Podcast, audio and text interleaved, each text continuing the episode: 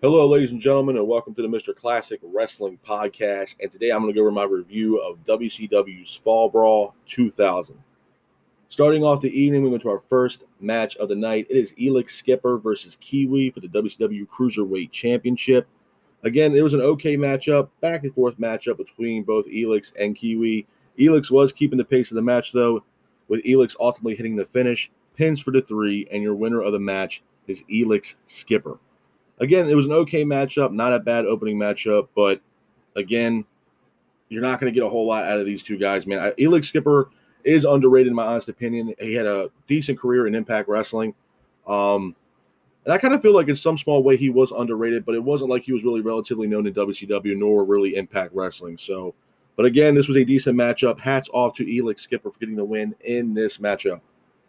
Moving on from that, we go to our next match on the card as well. It is Misfits in Action versus Three Count.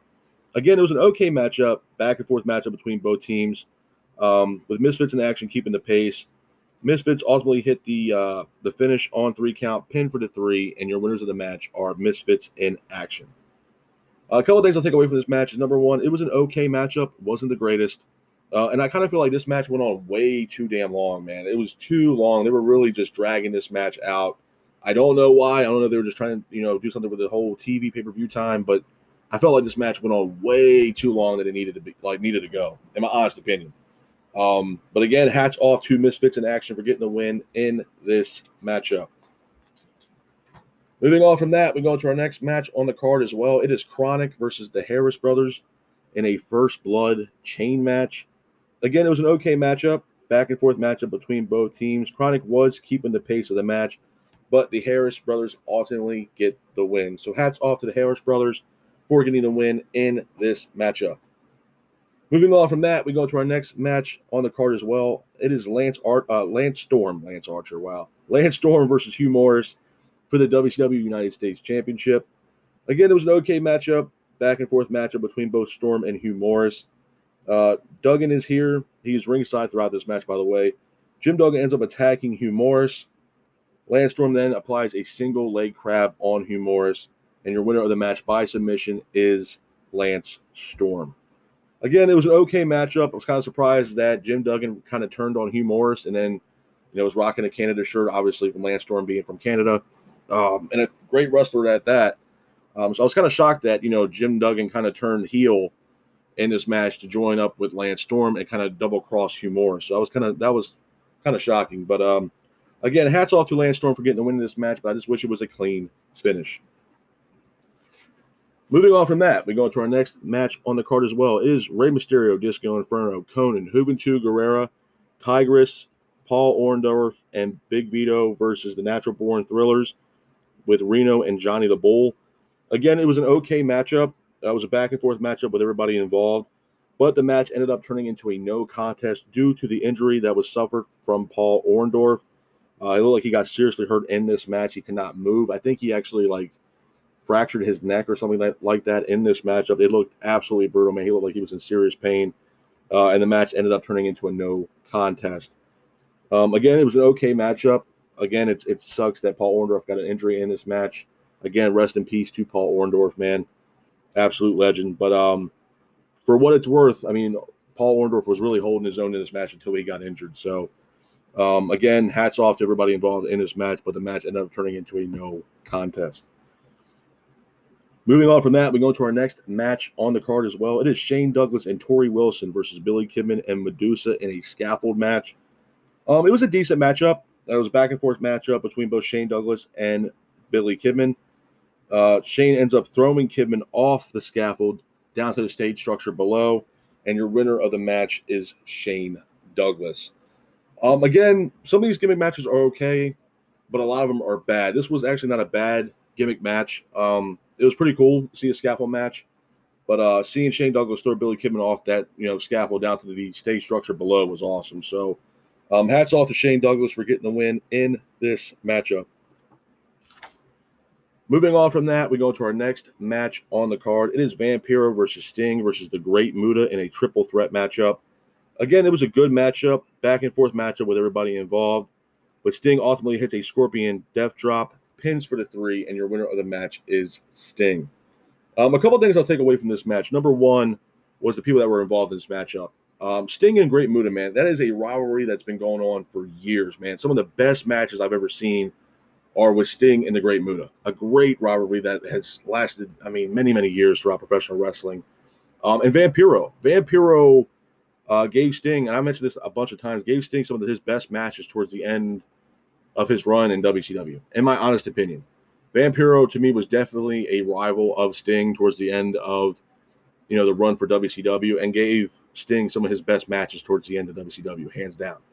Uh, the storylines were great. The graveyard matches were awesome, even though I wish it was more of a cinematic match more than what it really was. Um, but Vampiro gave Sting, a, you know, a hell of a run for his money towards the end of his run in W C W. But, uh, again, hats off to Sting for getting the win in this matchup. Moving on from that, we go to our next match on the card as well. It is Jeff Jarrett versus Mike Awesome in a bunkhouse brawl match. Again, it was an okay matchup, back and forth matchup between both Jarrett and Awesome. Mike Awesome was keeping the pace of the match, but then Jericho, there was I was and in this match there was Tennessee Titan players surrounding the ring, and all of a sudden you see Gary Coleman come down to the ring, attacks Jeff Jarrett, and then Jeff Jarrett takes his guitar and then hits Gary Coleman over the head and knocks Gary Coleman right the hell out. Which, I mean, I was like, what the hell is going on here? And then um, Sting shows up, ends up hitting a Scorpion Death Drop on Jeff Jarrett. Mike Awesome then goes for the cover, pins for the three, and your winner of the match is Mike Awesome. Again, there was a lot of stuff going on in this match. Uh, it was cool seeing the Tennessee Titans, some of the former players ringside for this matchup. And then, you know, seeing Gary Coleman come out and then Jarrett hitting him with a guitar, I thought that was kind of hilarious. But um, I, did def- I definitely didn't see that happening. And then obviously Sting showing up, hitting the Scorpion Death Drop on Jeff Jarrett, allowing Mike Awesome to get the win. So hats off to Mike Awesome for getting the win in this matchup. Moving on from that, we go on to our next match on the card. It is Goldberg versus Scott Steiner in a no disqualification match. Again, it was an okay matchup, uh, back and forth matchup between both Goldberg and Scott Steiner. Goldberg was obviously keeping the pace of the match. Goldberg then hits a spear on Scott. Vince Russo was here. Russo ends up attacking Bill Goldberg with a bat. That Scott then quickly applies a Steiner recliner on Goldberg, and your winner of the match by submission is Scott Steiner. Um, a couple things I will say about this match, too. Number one was Vince Russo. Um, I'm not taking anything away from what the man has done for professional wrestling. um, obviously, he was in the business for a long time. But, man, a lot of these matches that he was in in W C W, he screwed over a lot of talent. A lot of talent. Um, and obviously he was pushing the, the, the new blood rising, you know, that whole, the new talent coming in and stuff like that. But it wasn't like Scott Steiner was a newer talent. Scott Steiner's been on the map for quite a while. So I don't know really what was going on with that. And again, Vince Russo, not taking anything away from the guy, man. The, the guy knows what he's doing. Obviously he was there for a reason. He was building talent, probably the main booker at that time for W C W, if not with him and Eric Bischoff.